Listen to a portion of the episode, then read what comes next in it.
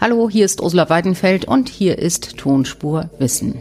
Die Entwicklung ist ganz dramatisch. Also wir haben in Mitteleuropa in den letzten 25 Jahren, wenn wir vor allen Dingen auf die Äcker, Wiesen und Weiden gehen, also in unsere Agrarlandschaft, 30 Prozent der Vogelindividuen verloren. Also ein ganz dramatischer Rückgang. Machen Vögel glücklich? Fragen wir eine Expertin, fragen wir Katrin Böning-Gese. Tonspur Wissen. Endlich die Welt verstehen. Ein Podcast von Rheinischer Post und Leibniz Gemeinschaft.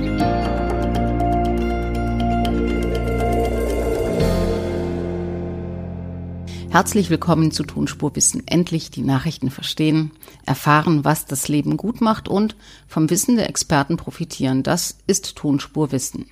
Wie schön, dass Sie wieder da sind. Tonspur Wissen gibt es in jeder Podcast-App und bei Spotify. Empfehlen Sie uns weiter, am liebsten mit einer 5-Sterne-Bewertung.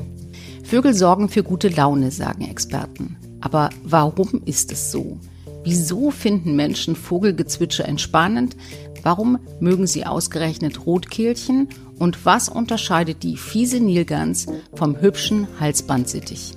Das alles und mehr erklärt mir jetzt Katrin Böning-Giese. Sie ist Biologin und Vogelforscherin, Direktorin des Senckenberg Biodiversität und Klimaforschungszentrums und lehrt an der Johann Wolfgang Goethe Universität in Frankfurt am Main. Frau Böning-Gese, warum macht es uns glücklich, wenn wir Vögeln begegnen? So richtig wissen wir noch nicht, warum das so ist. Wir wissen, dass es da einen Zusammenhang gibt. Also wenn wir in einer Umgebung leben, wo eine hohe Vogeldiversität sind, sind wir nachweislich zufriedener, und gesünder.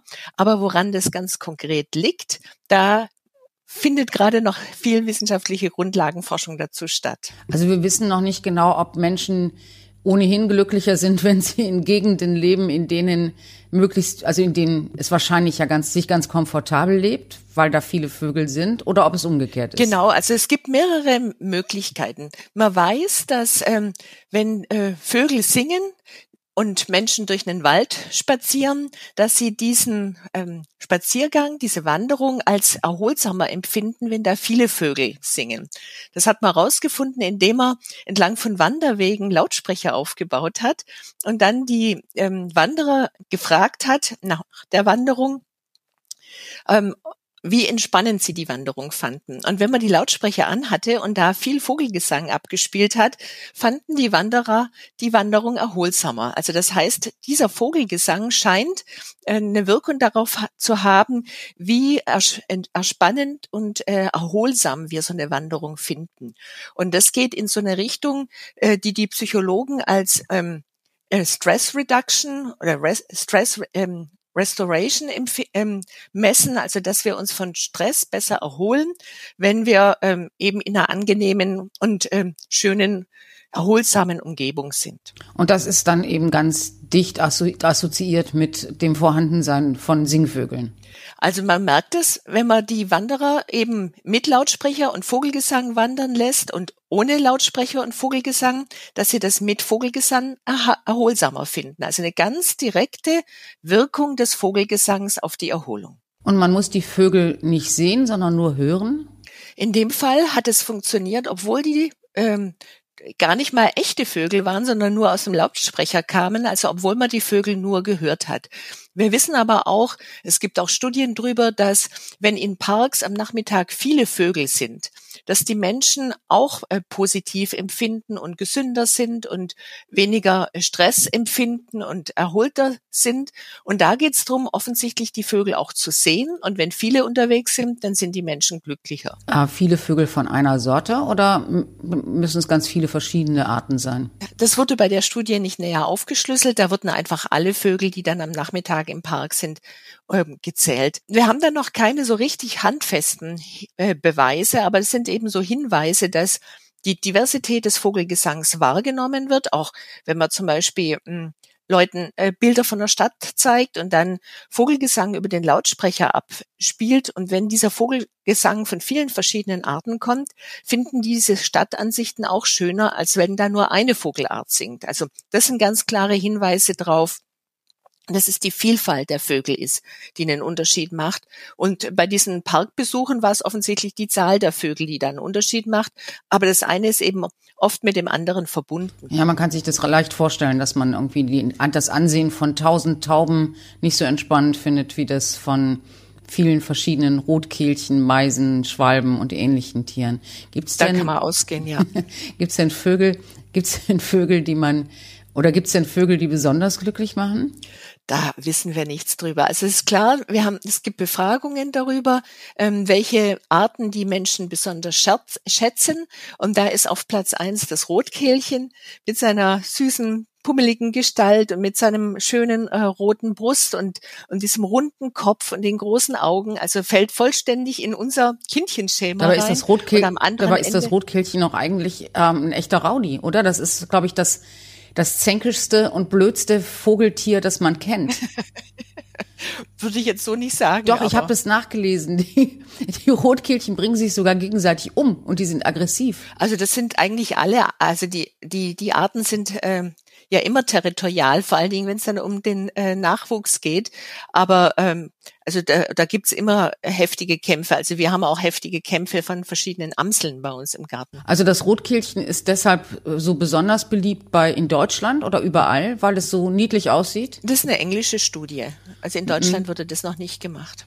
Ja, wahrscheinlich, weil im Englischen heißt das Rotkehlchen ja auch Robin und ist ganz assoziiert mit Robin Hood und mit Wald und mit, mit eben schon auch großen Erzählungen, oder nicht? das kann ich jetzt nicht so sagen in der Art. Also ich hätte glaube, ich jetzt vermutet. Äh, vielleicht dieses Kindchenschema ist eben mit dem runden Kopf, den großen Augen, ähm, dass, dass wir die einfach niedlich finden, die die ähm, die Rotkehlchen. Und wie gesagt, also dann ähm, Arten wie, wie Tauben oder wie Rabenkrähen, die werden äh, oft als weniger angenehme Vogelarten eingeordnet. Und wenn man das aus einer wissenschaftlichen Perspektive anguckt, würden Sie das teilen und eben auch sagen, es ist ähm, ähm, Raben und Tauben sind tendenziell eher hässliche und vielleicht auch gar nicht so erfreuliche Vorkommen in, in dem Umfeld von Städten, im Umfeld von, von, von Ansiedlungen? Als Naturwissenschaftlerin sage ich, also kann ich schon aus methodischen Gründen nichts zu Ästhetik und äh, Schönheit von Vögeln sagen. Das ist nicht unser Forschungsgegenstand.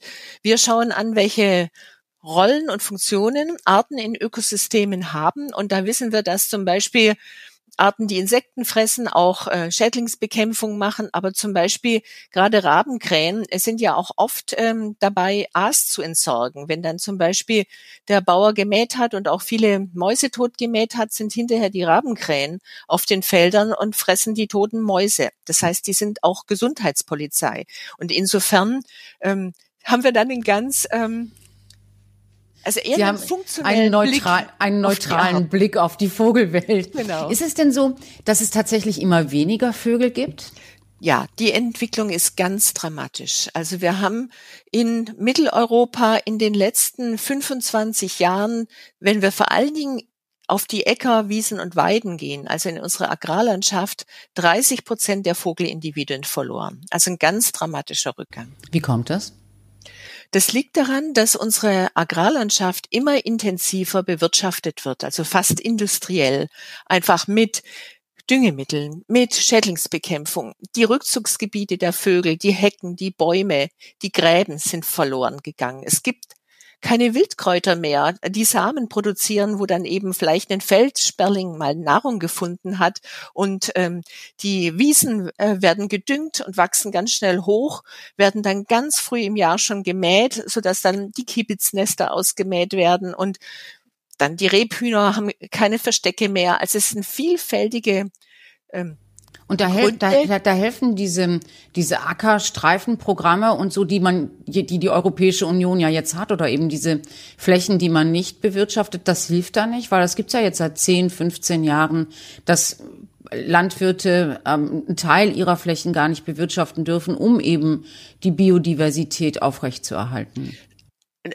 das hat sich ein bisschen über die Zeit der äh, gemeinsamen Agrarpolitik geändert. Als wir damals diese Überschüsse hatten, diese Milchseen und Butterberge, da gab es dann ein Programm der Flächenstilllegung. Das haben wir positiv bei der Vogel Biodiversität gemerkt. Da haben sich die Bestände wieder erholt. In dem Maße, wie die Überproduktion abgebaut wurde, wurde das wieder eingestelltes Programm, das Brachenprogramm, und dann sind die Vögel wieder massiv zurückgegangen.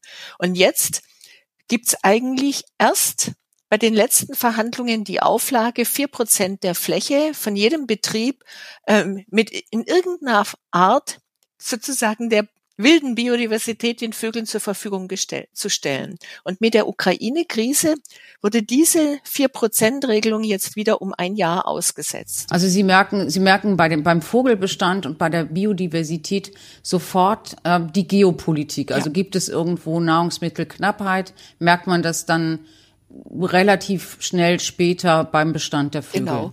Und also wie schnell wie, wie schnell ist das? Wie, wie schnell geht das denn? Also äh, äh Entschuldigung, dass ich da jetzt so dazwischen gehe, aber ähm, wie lange lebt denn so ein Vogel oder andersrum? Wie schnell regeneriert sich denn ein Bestand? Also so ein Bestand kann sich, äh, wenn wenn noch genug genetische Diversität da ist und wenn es sich um im Allgemeinen häufige Arten handelt, und das sind bei uns die meisten Agrarlandvögel, so ein Bestand kann sich ganz schnell erholen. Also da werden dann eben aus zwei Feldsperrlichen im nächsten Jahr vier und im übernächsten Jahr acht. Das ist potenziell das exponentielles, exponentielles Wachstum. Wachstum, was wir ja jetzt mit der Corona-Krise sehr gut kennengelernt haben. Also wenn die Bedingungen stimmen, kann sich so ein Bestand in wenigen Jahren erholen. Und das heißt, ähm, also wir, ich, ich habe jetzt nachgeschaut, es gibt ja immer diese Stunde der Gartenvögel, in denen äh, Gartenbesitzer zählen, wie viele Vögel in einer Stunde bei ihnen vorbeikommen. Und die haben in diesem Jahr, also die findet immer im März statt, wenn Ende März, wenn die Zugvögel auch wieder zurück sind oder zurückkommen. Und in diesem Jahr haben die festgestellt, dass es total viele Nachtigallen gab. Also ein Drittel mehr als üblich. Wie kann man oder wie kann man das erklären? Solche Aktivitäten wie die Stunde der Gartenvögel oder die Stunde der Wintervögel, die sind ganz toll, weil sie die Menschen dazu bringen, mal genau hinzugucken und Vögel zu zählen. Die sind aber keine standardisierten Erfassungen von Arten. Also da kann dann auch mal mehr Nachtigallen gezählt werden. Das kann wirkliche Gründe haben, dass die besonders gut durch den Winter gekommen sind. Das kann aber auch Zufall sein. So richtige Trends sieht man erst nach zehn Jahren und richtig verlässlich sind dann eben wirklich von ähm, Citizen Scientists, also Bürgerwissenschaftlerinnen, standardisiert erhobene Daten. Also praktisch gebildete Laien, die wissen, worum es geht, die auch genau. vielleicht erkennen können, heute ist schlechtes Wetter oder viel Wind, kein Wunder, dass es da keine Gartenvögel zu hören gibt oder eben umgekehrt, dass man mehr sieht, wenn vielleicht der Frühling früh angefangen hat, die Temperaturen mild sind und das Brutverhalten von Vögeln vielleicht auch früher anfängt oder erstmal das Balzverhalten. Genau, wir haben in Deutschland ein ganz ähm, systematisches, standardisiertes Monitoring für Vögel. Das wird vom Dachverband Deutscher Avifaunisten durchgeführt. Und die Leute, die das Monitoring machen, sind handverlesene, gebildete Laien oder Bürgerwissenschaftlerinnen, wie man jetzt vielleicht äh, sagen würde, die zum Teil eine Artenkenntnis haben, die auch ähm, akademisches Wissen weit übersteigt. Also das sind für mich absolute Expertinnen, die oft viel, viel besser im Artenbestimmen sind als viele von den akademischen Kollegen. Hat denn die Artenvielfalt auch abgenommen? Wir haben ja jetzt vor allem über die, die Menge von Vögeln geredet, also wie viele sind da, wie viele sind bemerkbar, wie viele werden von wem wahrgenommen und macht es die Menschen glücklich und entspannt. Aber wir haben noch nicht gesprochen über die Frage, wie viele Vogelarten denn in Deutschland, in Westeuropa vorkommen und ob das immer noch so viele sind wie vor 20 Jahren, vor 50 Jahren, vor 100 Jahren. Also diese Rückgänge finden europaweit statt, in Nordamerika genauso. Also auch da sind über die letzten 50 Jahre, weil man da auch sehr gute Langzeitzählungen hat, eigentlich Milliarden von Vögeln verloren gegangen. Wir schauen aber bei solchen Erfassungen eher auf die Bestandsveränderungen als jetzt wirklich auf die Diversität.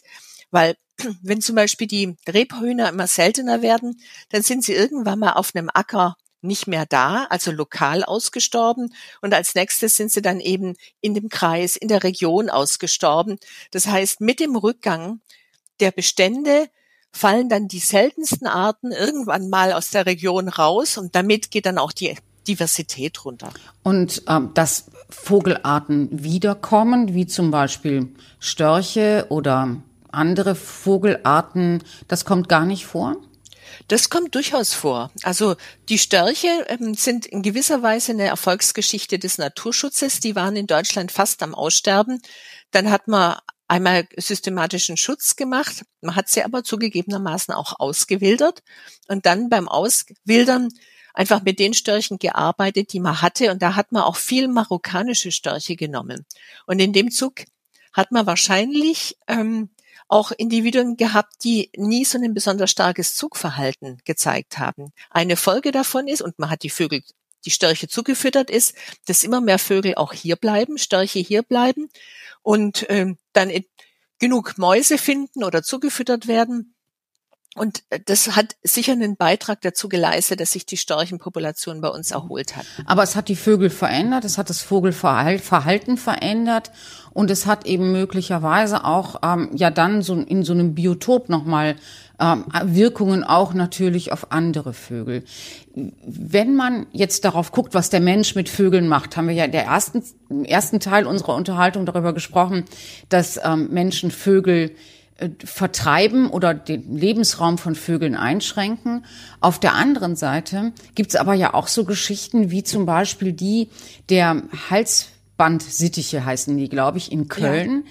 Also es sind grüne Papageien, die irgendwann aufgetreten sind, wahrscheinlich weil sie entflogen sind oder weil jemand die freigelassen hat und die aber jetzt zu Tausenden das Rheinland bevölkern. Muss man da äh, kritisch sein oder kann man sich dran freuen und sagen, guck mal, da sind die? Das mit diesen exotischen Arten ist ein interessantes Thema, weil das eben auch eine starke Bewertungskomponente hat. Wir empfinden im Naturschutz zum Teil diese exotischen Arten als Neozoen, als Einwanderer, als invasive Arten. Und für mich hat das schon auch immer so ein bisschen Klang von Arten, die nicht hierher gehören und Arten, die hier nichts zu suchen haben. Aber gerade bei Vögeln ist es de facto so, dass diese Sittiche immer noch ähm, ziemlich in den in den Städten sind. Es gibt andere Arten, die in der Zwischenzeit sehr stark zugenommen haben, wie die Nilgans, äh, die vielleicht eher noch andere Enten- und Gänsearten verdrängen, aber weil die auch super hässlich sind. Also ich meine, ja, ich meine, das, das spielt ja auch eine Rolle, nicht? Wenn man diese Papageienschwärme in Köln in den Park sieht, dann denkt man sich, Mensch, die sehen aber wirklich auch schön aus. Nicht umsonst waren das ja auch mal Haustiere, ganz offensichtlich. Auf der anderen Seite, diese Nilgänse sind irgendwie plumpe, hässliche Tiere und da hat man gleich Mitleid mit den heimischen Gänsen und Enten, wenn man, wenn man diese Tiere sieht und denkt so, hm, die gehören nicht hierhin und die sollen auch wieder weg. Spielt das eine Rolle, so diese das Aussehen und die Art, wie die sich vielleicht auch verhalten? Möglicherweise schon. Ich habe die Nilgans eben das erste Mal ähm, am Lake Navasha in Kenia kennengelernt, wo die sich eben zwischen Krokodilen und Hyänen behauptet hat. Und da habe ich gedacht, das sind echt taffe Enten. Und diese Fähigkeit, eben in Afrika in so einem Umfeld zu überleben, ermöglicht es ihnen offensichtlich auch, sich in Deutschland sehr aggressiv durchzusetzen. Also ich habe auch persönliche Begegnungen mit Nilgänsen, die beachtlich sind. Äh, eine hat mich mal versucht, im Flug vom Fahrrad zu holen. Nein. Und ist, die ist direkt auf mich zugeflogen und hat dann nachjustiert und ist dann auf meinen Helm geprallt. Und, äh, Warum machen die das? Also ich glaube, das sind einfach sehr aggressive Tiere, die eben ihr Revier, ihre Jungen massiv verteidigen und das ist schon eine erfolgreiche Strategie, wie man sieht. Und die wird man aber auch nicht mehr los. Ne? Die Nilgans ist in Deutschland inzwischen fest etabliert. Die, die ist hier zu Hause. Ich gehe davon aus, dass wir sie nicht wirklich äh, losbekommen. Ähm, die wird in einigen Städten ähm, eben, sagen wir mal, vergrämt oder zum Teil sogar geschossen aber die werden wir nicht mehr loswerden. Das ist aber jetzt auch nicht das riesige Drama. Also das, gerade diese, bei Vögeln spielen diese exotischen Arten bei uns keine große Rolle. Auf anderen, in anderen Ökosystemen, vor allen Dingen in Inselökosystemen, da sind solche exotischen Arten wirklich zum Teil tödlich für die einheimischen Arten. Zum Beispiel? Ein berühmtes Beispiel ist Hawaii. Eigentlich vollkommen isoliert 8000 Kilometer vom nächsten Festland entfernt. Und dort gibt's ganz viele sehr seltene Arten, die nur dort vorkommen, also sogenannte endemische Arten. Und dann kamen halt vor allen Dingen mit den europäischen Zuwanderern auch viele Vögel aus anderen Gegenden der Welt. Eine Gruppe sind zum Beispiel die Beos, die sich dann vor allen Dingen in den Tieflagen Das sind auch Papageien-Bios, oder? Bios sind, äh, nee, das ist, äh, die gehört zu den Starren. Okay. Die Mhm. gehören zu den Starren. Ähm, und die haben ähm, Vogelmalaria mitgebracht. Und ähm, auch dann durch die Menschen haben auch noch Vektoren, also ähm, Zwischenwirte eingeschleppt. Und diese exotischen Arten haben die einheimischen Arten mit der Vogelmalaria angesteckt. Und die exotischen Arten sind einigermaßen robust dagegen, die einheimischen sind empfindlich. Und das hat, also abgesehen davon, dass der Mensch natürlich die Inseln massiv verändert hat, das hat massiv zum Rückgang der einheimischen hawaiianischen Arten geführt. Und das heißt, dass man auf Inseln oder wenn ähm, möglicherweise invasive Arten auf äh, einheimische Arten stoßen, die gegen bestimmte Krankheiten nicht immun sind oder keine Antikörper haben oder nicht ohnehin so eine ähm, eigene Abwehrkraft gegen bestimmte Viren oder Bakterien haben, dass dann dass man dann versuchen sollte, diese einheimischen Arten zu schützen, indem man invasive Arten verdrängt, also die Neuankömmlinge nicht zulässt? In Inselökosystemen wird es zum Teil versucht. Auch da ist es mit immensem Aufwand und Kosten verbunden und im Zweifel oft nicht besonders erfolgreich. Aber zum Beispiel in, in Australien, die haben geradezu äh, ein Wachturmsystem, das die Inseln raus in den Pazifik abdeckt, wo die beobachten, welche invasiven Arten kommen auf Australien zu, wann berührt eine neue invasive Art australischen Boden? Und dann sofort mit allen Kräften die sozusagen zu finden. Und es geht dann vor allen Dingen um Pflanzen, die auszurotten. Ich kann das, Aber kann das, das- gut nachvollziehen, dass man das versucht und dass das erfolgreich ist bei ähm, bei Tieren, die nicht fliegen können und bei Pflanzen, wo man ja eben wahrscheinlich auch einfach guckt, welche Schiffe kommen an, welche Flugzeuge kommen an und versucht, das draußen zu halten. Das tun ja ähm, tut ja Großbritannien und England tut es auch, das tut Kanada und die USA. Wenn man eben einreisen will, darf man einfach nichts mitbringen, keine Wurst, kein, ähm, äh, keine Lebensmittel, damit Ja. eben bestimmte Sachen, bestimmte Krankheiten ähm, nicht in diese, auf diese Kontinente oder auf diese Inseln einwandern. Aber Vögel können ja fliegen. Vögel können fliegen, das kann man nicht wirklich aus, aufhalten. Also ja, man kann die, die Nilgänse immer wieder mal abschießen. In der Stadt kann man die gar nicht jagen. Niemand möchte dann, dass da die Jäger mit dem Gewehr durch die Innenstadt marschieren und die Nilgänse abschießen. Ähm, auch aus Sicherheitsgründen. Also das, das kann man nicht wirklich aufhalten. Ich finde, das, also was ich ehrlich gesagt das Gefährliche daran ähm, finde, ist, dass es auch ähm, die Wahrnehmung verzerrt. Wenn wir jetzt Tausende von Euro für die Ausrottung der Nilgans ausgeben und in der Frankfurter Rundschau viele Artikel über die Nilgans stehen, wird die Aufmerksamkeit weggelenkt von der Agrarlandschaft, weil da finden die wirklich dramatischen Veränderungen statt. Wir haben hier in Frankfurt, um Frankfurt rum, fast keine Feldlerchen mehr, keine Rebhühner mehr, keine Kiebitze mehr. Das sind die richtig großen dramatischen Änderungen, die finde ich viel mehr beachtet werden müssen. Und da geht es nur noch mal, um das klar zu haben, weil wir damit ja angefangen haben und das ist, glaube ich, auch ganz gut, damit aufzuhören. Es geht eigentlich dann darum, dass man Brutgebiete schützen muss. Es geht gar nicht um Nahrung. Also es geht gar nicht um die Frage, finden die genug Körner, finden die genug Insekten, sondern es geht um die Frage, können diese Vögel ungestört brüten und ihren Nachwuchs aufziehen. Es geht um beides. Also wir brauchen, die brauchen natürlich eine Hecke, wo sie ihr Nest bauen können und sich auch verstecken können, aber die brauchen auch Nahrung. Und wenn das Insektensterben ist ja immer noch in den Köpfen und auch immer noch am, am, am Laufen. Wenn die, wenn die die Jungen aufziehen, keine Insekten finden, dann können sie die Jungen nicht äh, füttern, dann verhungern die Jungen im Nest. Oder wenn die dann als Körnerfresser versuchen, über den Winter zu kommen, Früher gab es einen Stoppelacker und früher waren die Erntemaschinen auch nicht so perfekt. Das heißt, da lagen noch ganz schön viele Körner rum, wo dann die Feldsperlinge den ganzen Winter noch was gefunden haben. Heute sind die Felder ähm, im Juli abgeerntet, dann werden sie frisch eingesät, mit Glyphosat behandelt, sind so als kleine Pflänzchen vom Herbst bis zum Frühjahr da, da, da findet kein Vogel irgendwas zum Fressen, kein Ackerwildkraut, keinen Samen. Und dann keimen die im Frühjahr früh aus, haben gute Erträge, wenn es gut geregnet hat. Aber es bleibt eben nur noch Nahrung für den Menschen übrig und nichts mehr für, für andere Lebewesen. Weil die, die Zeit kürzer wird, in, denen, in, in der Nahrungsmittel für Vögel dann auch zur Verfügung stehen. Genau. Auf der anderen Seite also, würde man doch sagen, mit dem Klimawandel, und das ist jetzt auch die letzte Frage, mit dem Klimawandel müsste doch eigentlich die Zeit viel länger werden, in der was wächst, in der ähm, Futter zur Verfügung steht, in der der Boden auch offen ist, wo man was finden kann oder ähm, picken kann. Ist das falsch gedacht?